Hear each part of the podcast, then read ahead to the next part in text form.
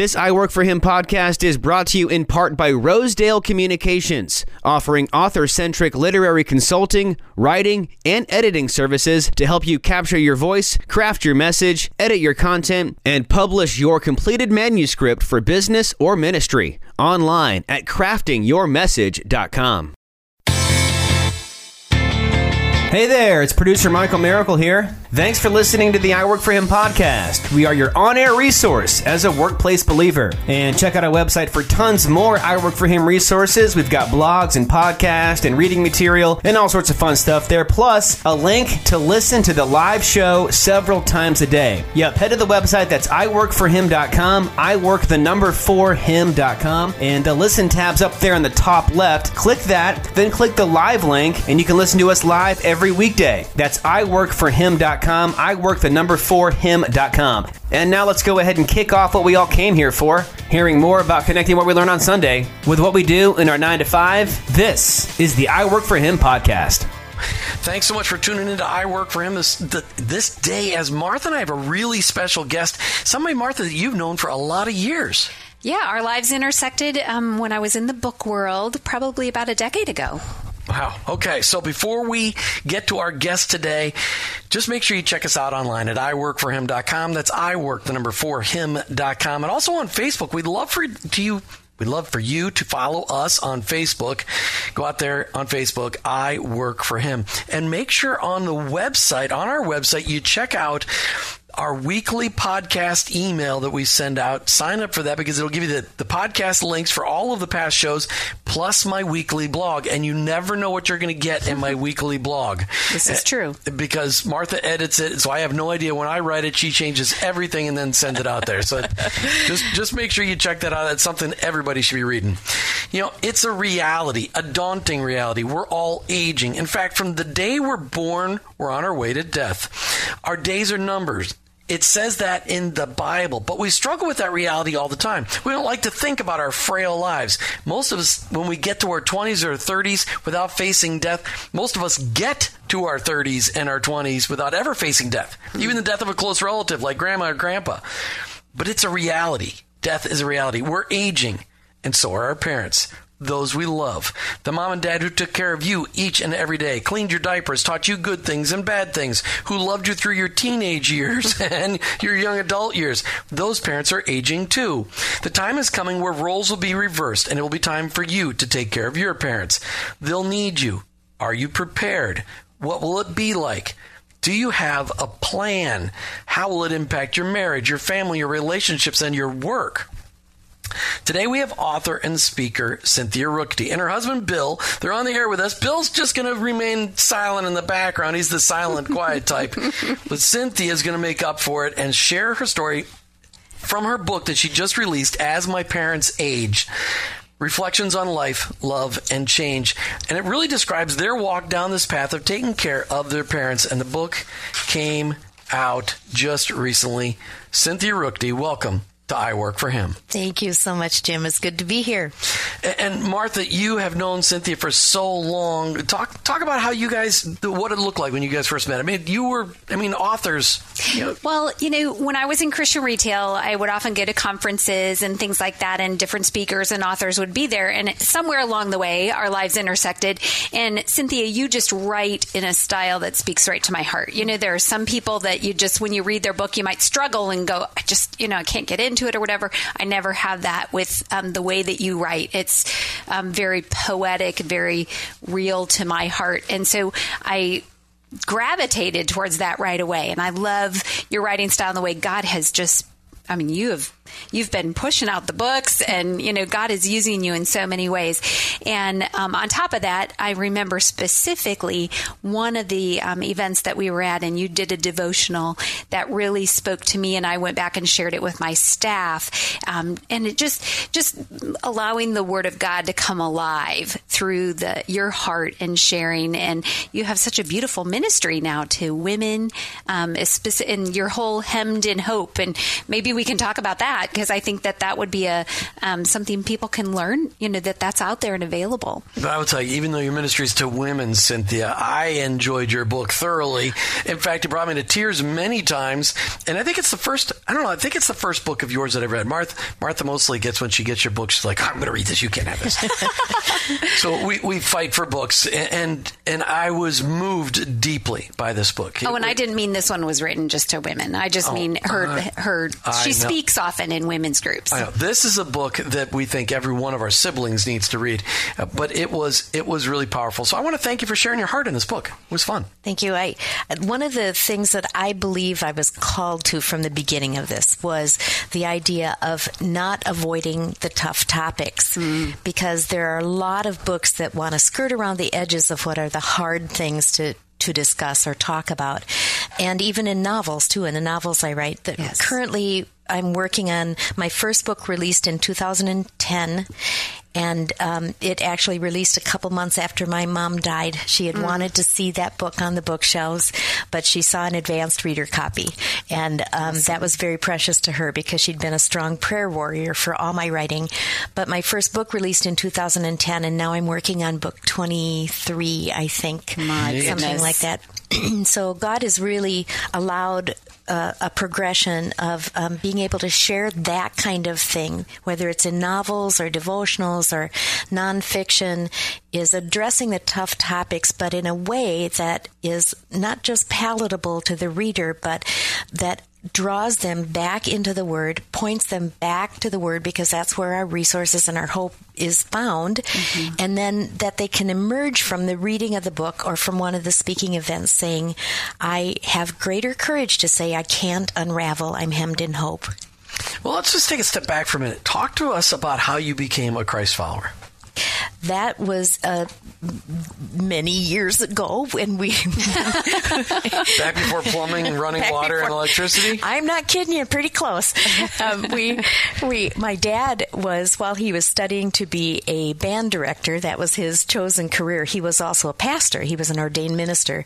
He preached at three little country churches in South Dakota for a while, and they were South three, Dakota. Eh? Yes, nice. and they were different denominations too. So he would have the same sermon at three different churches, but he had to have different hymns because, of course, this denomination didn't want to sing those hymns. So he had he printed three different bulletins, and yes, most of those churches had outdoor plumbing at the time. But I grew up then in this family that loved Jesus, and for generations back, we can trace many mm-hmm. of the people in that uh, in our lineage wow, who were faithful cool. to Jesus. And um, in this in this environment, I knew early on that God was a good thing and Jesus was a very good thing. And when I was five years old, I was taking swimming lessons that summer, and they insisted on the buddy system. And it was the moment where all that loving God and understanding heaven and what that meant came together with the fact that even a child was mortal and not immortal.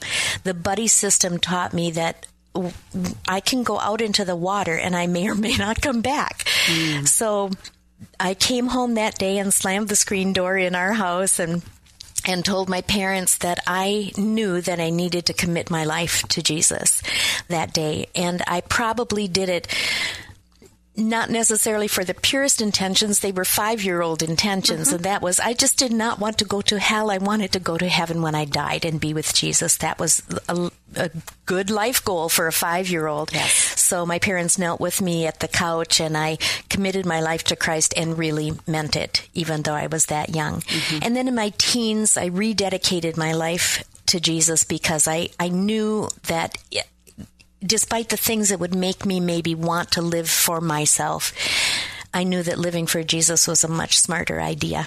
And then in my early 20s, there was another layer where I just felt, all right, I'm all in. I'm going to be all in mm-hmm. and have, have kind of made sure that that was in the forefront of my thinking from that moment on. Hmm. Now, I want you to know that it's a very rare opportunity that we let a cheesehead into the studio. yes. Having grown up in Minnesota, to let somebody from Wisconsin actually on the air with but us. God is a God of miracles. God is a God of miracles and forgiveness. So you know, you there's no bitterness here, but we are we are grateful that you guys are actually with us in the studio. Talk about talk talk about tall, dark, and handsome sitting here. Um, you and Bill have been married a very long time, but yeah. talk about how you guys met. Well, my family had moved, we'd lived in 12 different places by the time I was 12 years old. And then when, or 11 years old, by the time I was 11, we landed in the 12th home. And through in the neighborhood and at church was this young man. I was 11, he was 12, and he caught my eye. And from that moment on, we, um, there was a relationship even in the grade school level. It wasn't dating or anything like that, but he would bring me candy bars at church and be, after the service and to show his affection. And I would gladly accept those candy bars, which explains a lot about what I'm getting rid of today. and, um, and your favorite candy bar would be? what is your favorite candy bar? Oh, he Snickers. oh, Snickers. and and then we um, and then of course being in the youth group together and participating in those things. Um, eh, and then Bill went away to college, and I followed him a year later to that same college, a Bible college, and uh, you didn't want to let him go. So you guys met in elementary school, right? And you wouldn't let keep let your eyes get off of him after all those years, and then you chase him to college. Jim, you've seen him. What would be? Why would I want to choose anyone else? That's awesome. He, we married when I was 20 and he was 21, and um, our first years of marriage, of course, were like many are. We, neither one of us was mature. What were we thinking? But but we we had to learn that dance. We had to learn that dance of being married and and devoted to one another. And the word commitment has just stayed strong in our marriage all these years. We neither one of us would say that we have always done everything right. In fact, we're doing things wrong every day and forgiving each other every day, and uh, still learning even at this stage after this many years. And how many three, years has it been? Um, a bunch. This summer it's going to be forty six. this summer, it's Bill had to give her the sign language. Well, she just knows if she verbalizes that, that people can do the math. so was, she's like, she just told how long they'd got can married. I, can I avoid the math or not? Nope, we're going to have to not go with where Jim. the math is. Hey. We don't avoid much. That's right.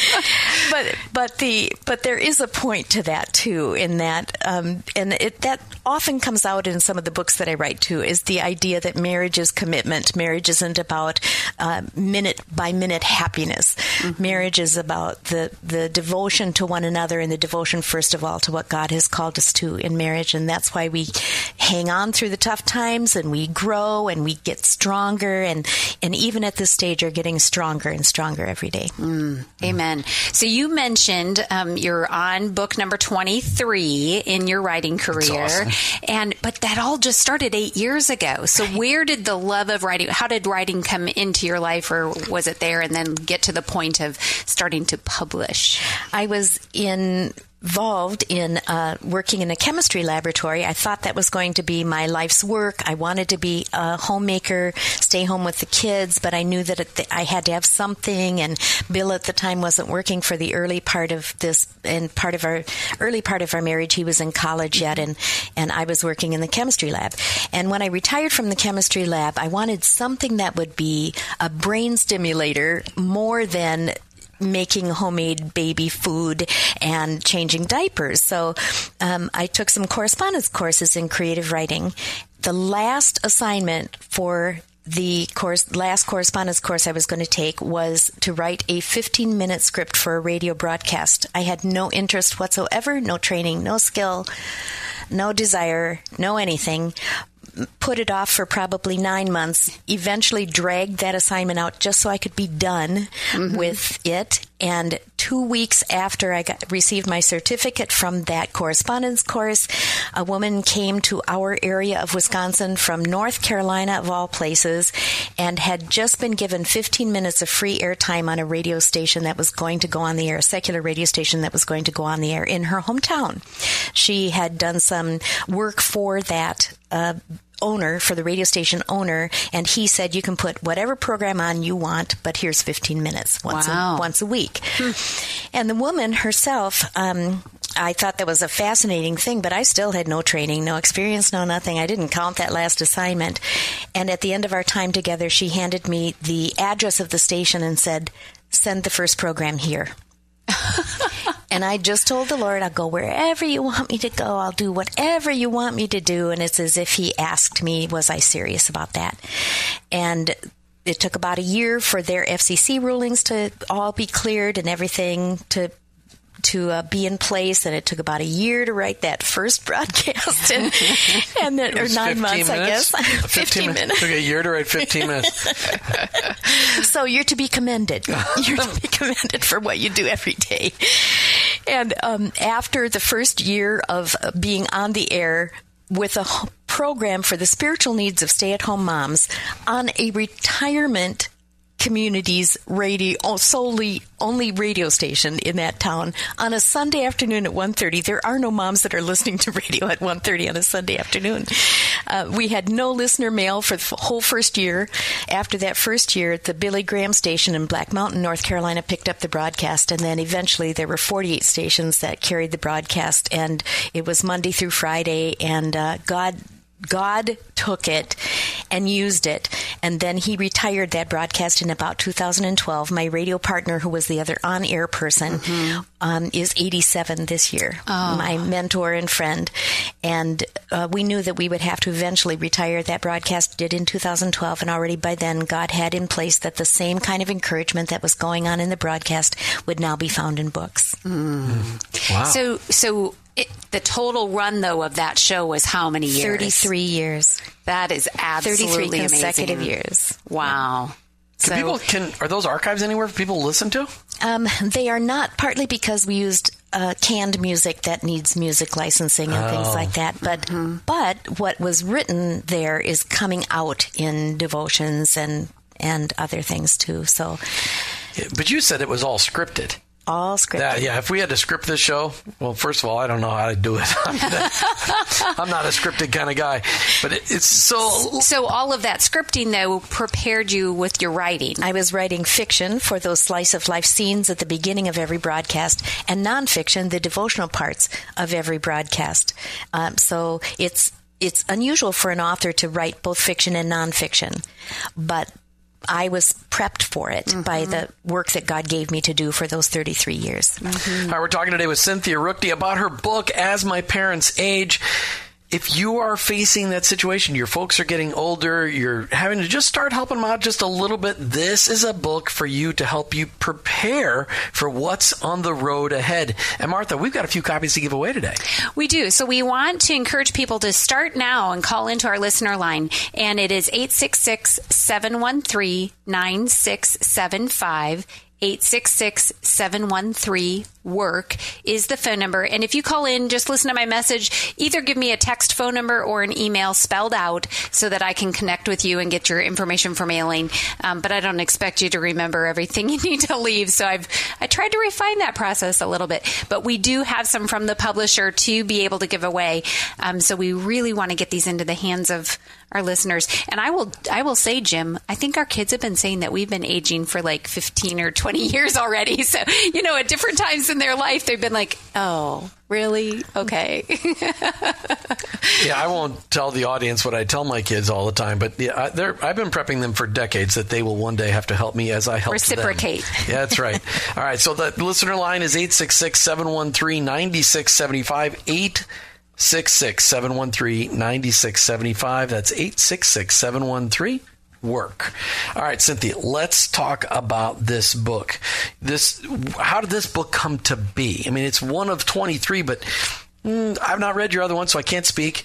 Martha's gotten two. She never shares them. this book, though, I, I, as I read it, I I heard your heart. Thank you. I I was actually asked to create this book. The the publisher came to me. I had done some other work for them through them, and um, they they knew that I wouldn't hold back, but they were convinced that we needed something to encourage those who are caring for their aging parents, right on the verge of it, or deep in the thick of it, or maybe even at the very end of that season, because there's no other way for that season to end except for the death of the parent, and then what?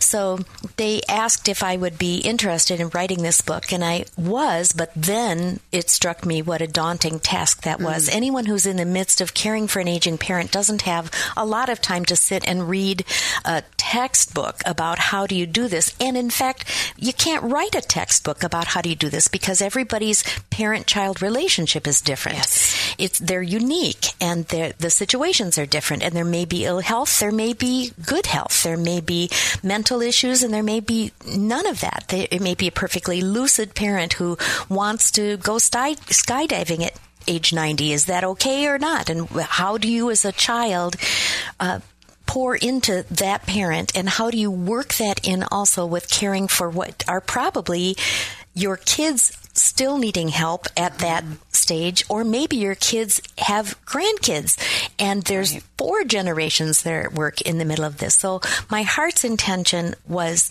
what does God have to say about this? Mm. And I thought he probably did have something to say. I would imagine. So I opened, as I opened the word, I realized that almost everything he taught in here somehow had some kind of connection to what it means to care for aging parents, whether that is in regard to a verse as simple as be kind to one another, tender hearted, forgiving one another. Hmm, it applies at this stage of life too, and maybe even more so in some ways. And I also wanted the chapters to be short devotion like, but also share the stories of what other people had gone through, both the the good and the heartening stories of those who had had a great experience of caring for their aging parents, and then those who were also caring for parents who weren't necessarily easy to care for. She's recently released a book, As My Parents Age Reflections on Life, Love, and Change. So, Cynthia, you started to set the stage of, you know, you went to the scripture and said, okay, the, the Lord must have things to speak to this book. And you have that throughout your book. And I love the fact that you have scripture for us to constantly go to because that is our guiding light. Mm-hmm. Um, but speak to the format of the book and to those those that would be using it? Every every chapter there are 40 I believe chapters that are all addressing a, a certain issue on aging. It might be when my parents' strongest gift is stubbornness, or when it's time to have the hard talk, or when it's taking the keys away. Taking the keys away. Uh, all those issues. How do I balance? What do I do with my guilt? Because it seems like whether I choose that today I'm with my son who's having an appendectomy instead of with my mother who's having her heart cath, I'm I'm going to lose. I can't win either way. What's what's what do I do with that? And so every chapter addresses one of those topics and we just dig a little deeper into that topic. We use other people's stories who have shared what their experiences have been like because we know that there are a lot of people who are caring for someone who is difficult to care for. That's we don't avoid that. We talk about that a little bit too. And then and then at the end of each chapter there's a a prayer poem in a way that even if the caregiver has no other time in that day but to look at that page and to let those words express the prayer that's on their heart that may they may not even know how that they can put it into words. Mm-hmm. If that's all they get, they've gotten some meat that will carry them through, encourage them, strengthen their heart as they go through this season. It's not easy for the parent. It's not easy for the caregiver, no matter how what age that caregiver is, and whether they're a full-time caregiver or or a long-distance caregiver. There's nothing about this that is easy, but it can be tender and it can be beautiful. And we can find those places where God is going to meet us in that place of desperation and we're going to emerge from that with some some memories that are going to feed us even long after our parents are gone. What I loved was the story of even the kids who were taking care of parents that didn't treat them well as kids, yet they had that opportunity to serve those parents in their old age. And, and that was moving because I think that would be a difficult thing for me to do. Um, just because I tend to hold on to things longer than I should.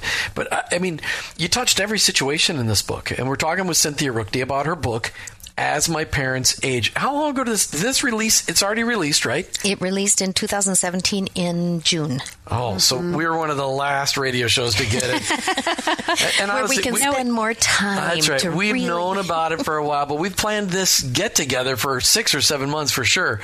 So, talk to me about when when you were writing this. I mean, you've got you've got lots of people's stories in here. How how did you get all those stories? Connections I've made over the years, I invited them to share their story if they uh, didn't mind having it in the book. And in most cases, I changed the names. And then we, I listened to what they had to say. I saw some common ground in a lot of it, incorporated my own stories, often worked uh, piece or a portion of their story into something that was from my own experience. Having a father who died very young at 64, that's way too young, mm-hmm. and he mm-hmm. died of a sudden heart attack in the middle of the night.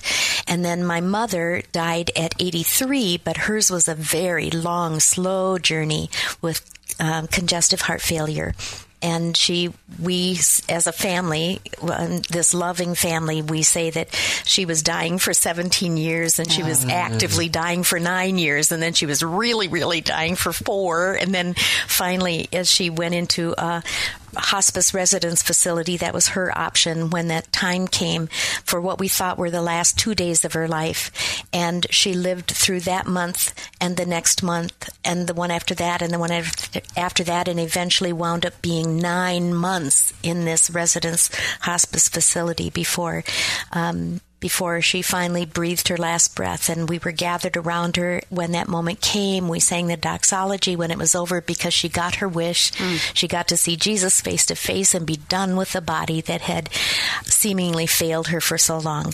But even when she was living in that hospice residence facility, she was ministering to the people there, to the caregivers there in that place, and uh, beautiful memories. Yeah, I was going to say, what a precious thing to see God using that circumstance um, for his gain and um, hopefully for the kingdom's sake. So Ephesians 6, 2 and 3 says, Honor your father and mother. This is the first commandment with a promise. If you honor your father and mother, things will go well for you and you will have a long life on the earth. So what does it look like for us to honor our parents as they are aging? That's a very, very challenging question. And, and that's one that I think we all have to wrestle with because sometimes the honoring thing to do is to let them fail. Mm. And just as it is with our children, sometimes we have to let them fail for them to learn a lesson with we're we're always conscious of if the lesson they're learning is a threat to their life that's not the lesson we're going to let them learn. We're going to step in as parents. Mm-hmm. the same thing is true with our aging parents too. If it, if it's going to threaten their life then then no. But finding ways that we can create an atmosphere in which they know that they are honored and respected, even then, even when they're having to give up one thing after another. When they're infants, when people, human beings are infants, every day brings one new thing they can, they know how to do.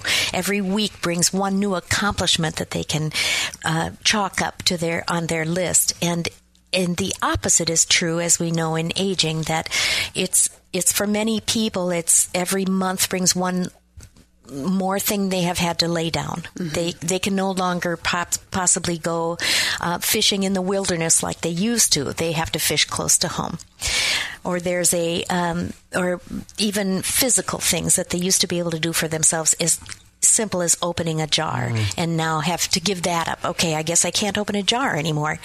Uh, all those things. So we, it's, it's our, it's our mandate from the Lord to honor them, and there's no time limit put on that. He didn't say honor your father and mother until they get to be in the throes of dementia.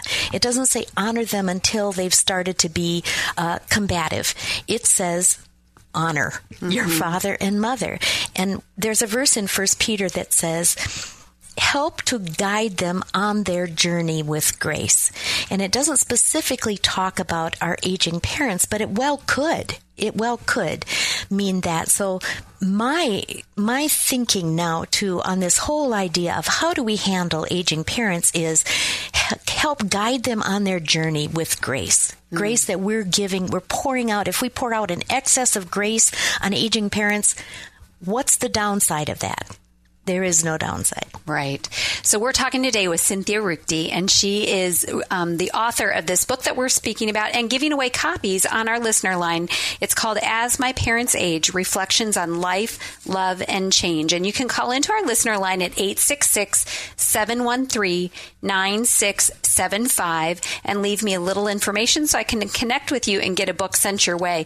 And I can guarantee that people will not be disappointed, whether it's for themselves or for someone that they know um, that's actively a caregiver right now.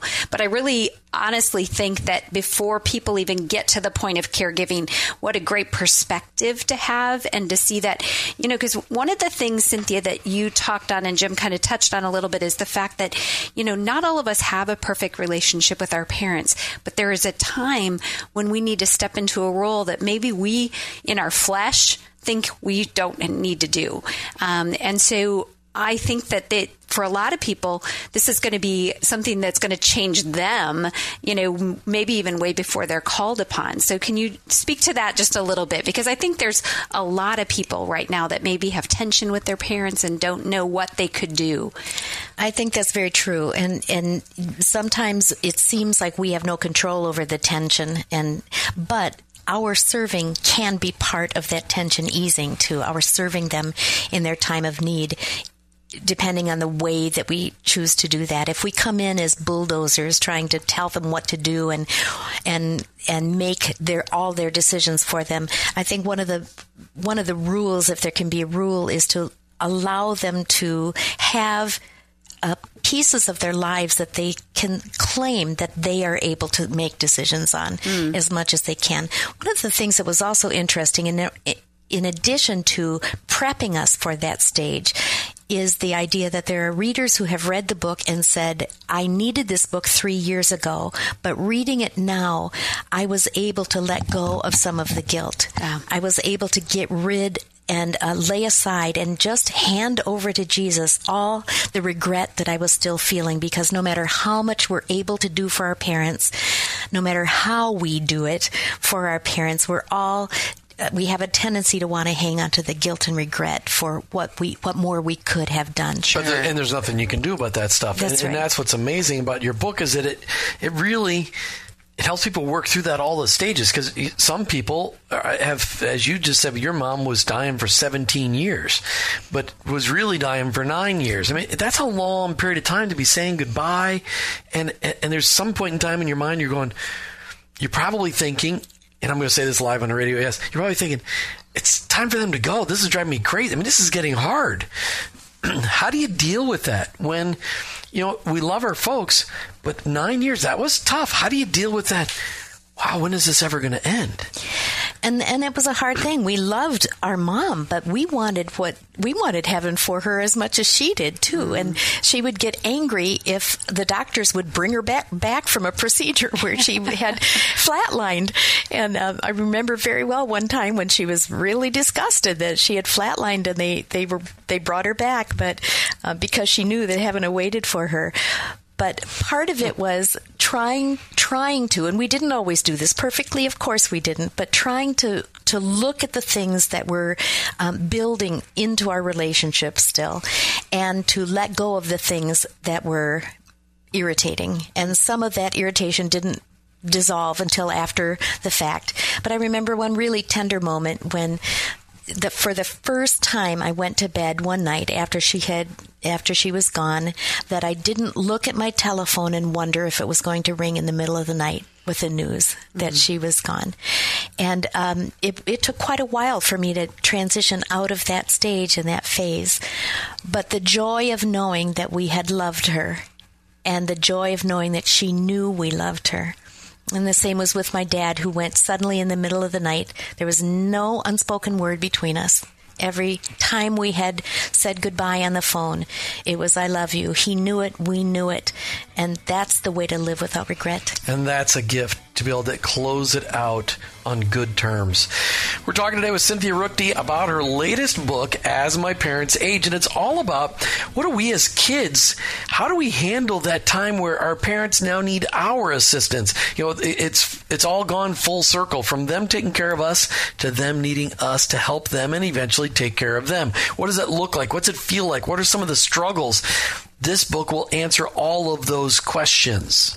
That's right. So one of the things that we've talked about is the fact that, you know, in the midst of caregiving, this is a great book to be reading to get your encouragement to um, to see how some other people have handled things because we don't, you know, every situation, like you said, is going to be different. There are no two alike, um, and even for the situation where you lose a parent quickly and you didn't know, you know, you didn't see it coming. Um, something happened. It could even be a car accident as your parents are aging, you know, that, um, that takes their life and you don't have that opportunity to be the caregiver. So I think it's so challenging to say, okay, what can I do today, you know, to build into that relationship and to and to love on it. So as we um, wrap up talking about this book, you have your Bible open and have a scripture that we want to hear from is a scripture that I often refer to in that idea of being hemmed in hope. And that's that theme that covers the all the books that I write. It covers every speaking engagement where um, I'm able to share with women in particular, but as they've said, this book is for all of us, and this word is for all Absolutely. of us from the word. Romans fifteen thirteen. May the God of hope fill you with all joy and peace in faith so that you overflow with hope by the power of the Holy Spirit. And as I look at that verse, I, I think there's so much in it. It just it covers everything mm-hmm. that we will mm-hmm. face when we're caring for aging parents too. We need the hope, we need the joy, we need the peace, we need the faith, and we need to overflow with that hope even in the middle of that kind of situation. And that comes by the power of the Holy Spirit. But on the on the page right next to it, I can draw an arrow from the one mm. verse to the other. The verse starts out, May the God of endurance and encouragement. And that package all put together really is one of the secrets of navigating these waters.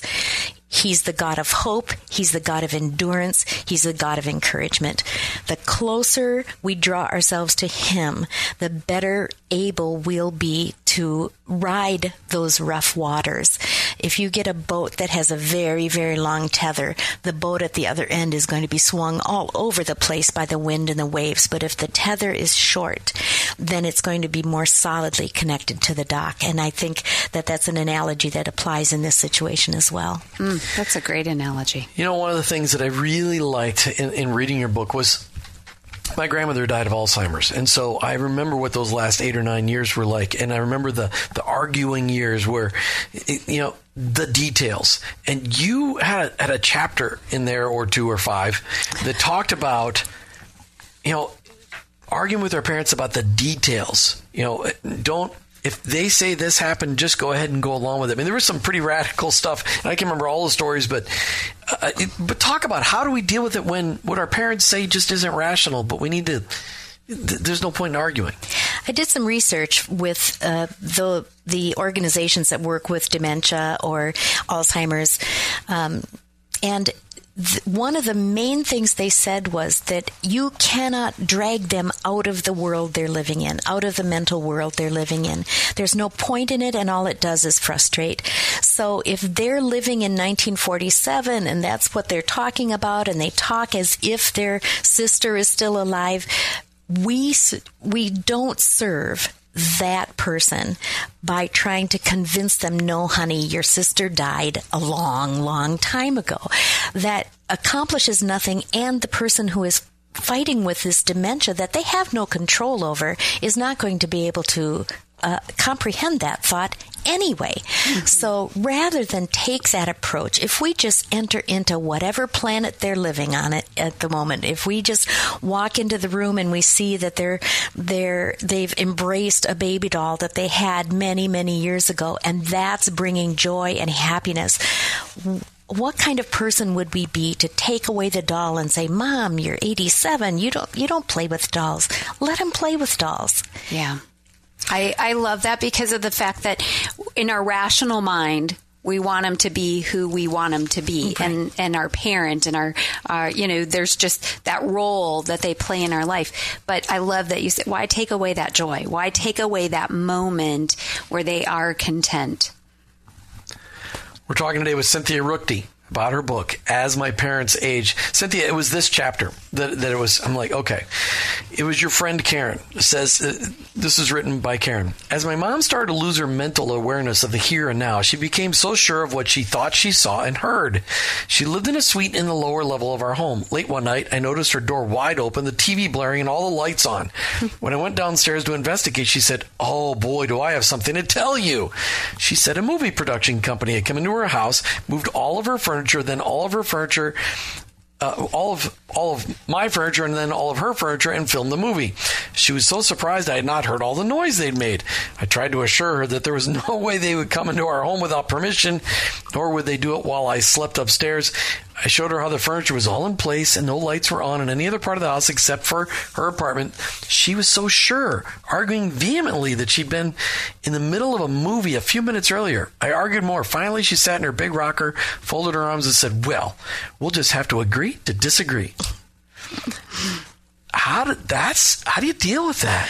I, I think a lot of times we make it much harder than it needs to be. Mm. Uh, I think all of us do that, but how how wonderful and the, and that particular woman Karen told me later too she wished that what she had said is that must have been exciting how does that how does that accomplish anything it makes the the woman who had that uh, experience that didn't really happen feel listened to Validated, and acknowledged sure. and validated. And the other woman, there was no way that Karen was going to be able to convince her mom. Obviously, they had to just agree to disagree in that situation.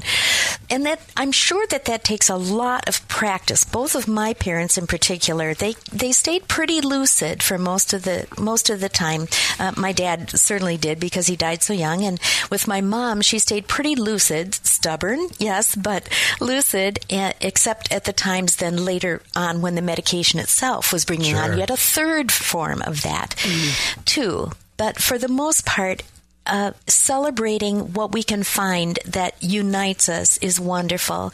Letting go of the terrible pain that there is when the parent doesn't even recognize who we are anymore. Loving them anyway is as if we're saying, Jesus, I'm getting nothing out of this when I love my mother who doesn't even recognize me anymore, but I'm doing this for you. Mm-hmm. And God always honors that kind of an act of service. Yeah, I saw that, you know, a lot of your stories of, of people uh, your age and younger who are taking care of parents, it, it disrupts every other part of life.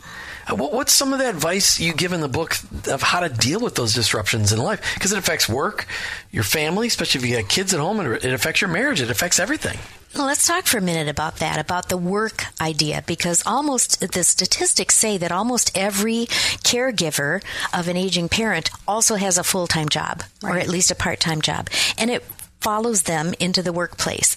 Their anxiety, their stress, their the heaviness on them.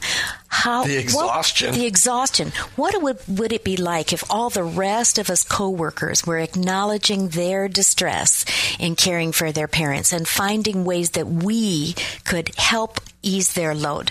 I will take your son to soccer practice this afternoon because I know it's important for you to be there for your mom today. Uh, you know, that whole concept of we you had a whole list team. of things that people could do. I love that. You had a whole list of stuff. I wonder what that list was. Yeah. it's in there somewhere. In there. No, it, was it. it, was a whole list of it. It was great. But I'm so it. glad we started that conversation. It was on page yeah, 234. Okay. And gas cards, you know, providing providing for them in the ways that they're expending everything and finding ways that we can be a help to them. So, one of the things, without reading the list yet, I just want to talk about the workplace just another minute is the fact that um, that's exactly one of the reasons we wanted to talk about this on our radio program. Because if we see the signs, we know firsthand if somebody is becoming a caregiver or things are, you know, checking in with your employees, checking in with your coworkers. How's it going? Um, do you, is there anything that you need? And being sensitive to that because, again, it's not like, um, you know, when we decide to have a child and we know that we're going to have sleepless nights, you know, this is a phase of life where it's out of our control and it's going to happen when it happens. And being able to rally around our coworkers and employees is very important. So the list that you put in there was really great. But I got just one last question because we're almost out of time. In uh-huh. fact, we're really close to out of time. Who do you want to read this book? I m- mostly I would want my idea would be that it's going to affect all of us, whether we are the caregiver or the one being taken care of. So let's just say everybody. There you go. I love that. And it really is incredible. Make sure you check out Cynthia online at cynthiaruchti.com. That's R U C H T I, cynthiaruchti.com. Martha, great conversation. Can't wait to get this in the hands of our listeners. Really a topic that's, that's a, a, a it's it's today. It's a topic today. Most definitely, we're dealing with because we have so many parents that are eight. you know they're living a long time, and we need to be there for them. Yeah, from a, a biblical one. perspective. As my parents age by Cynthia Ruchti. Thank you, Cynthia. Thank you. You've been listening to I Work for Him with your host Jim and Martha Brangenberg. We're Christ followers. Our workplace, it's our mission field, but ultimately, I, I work, work, for him. him.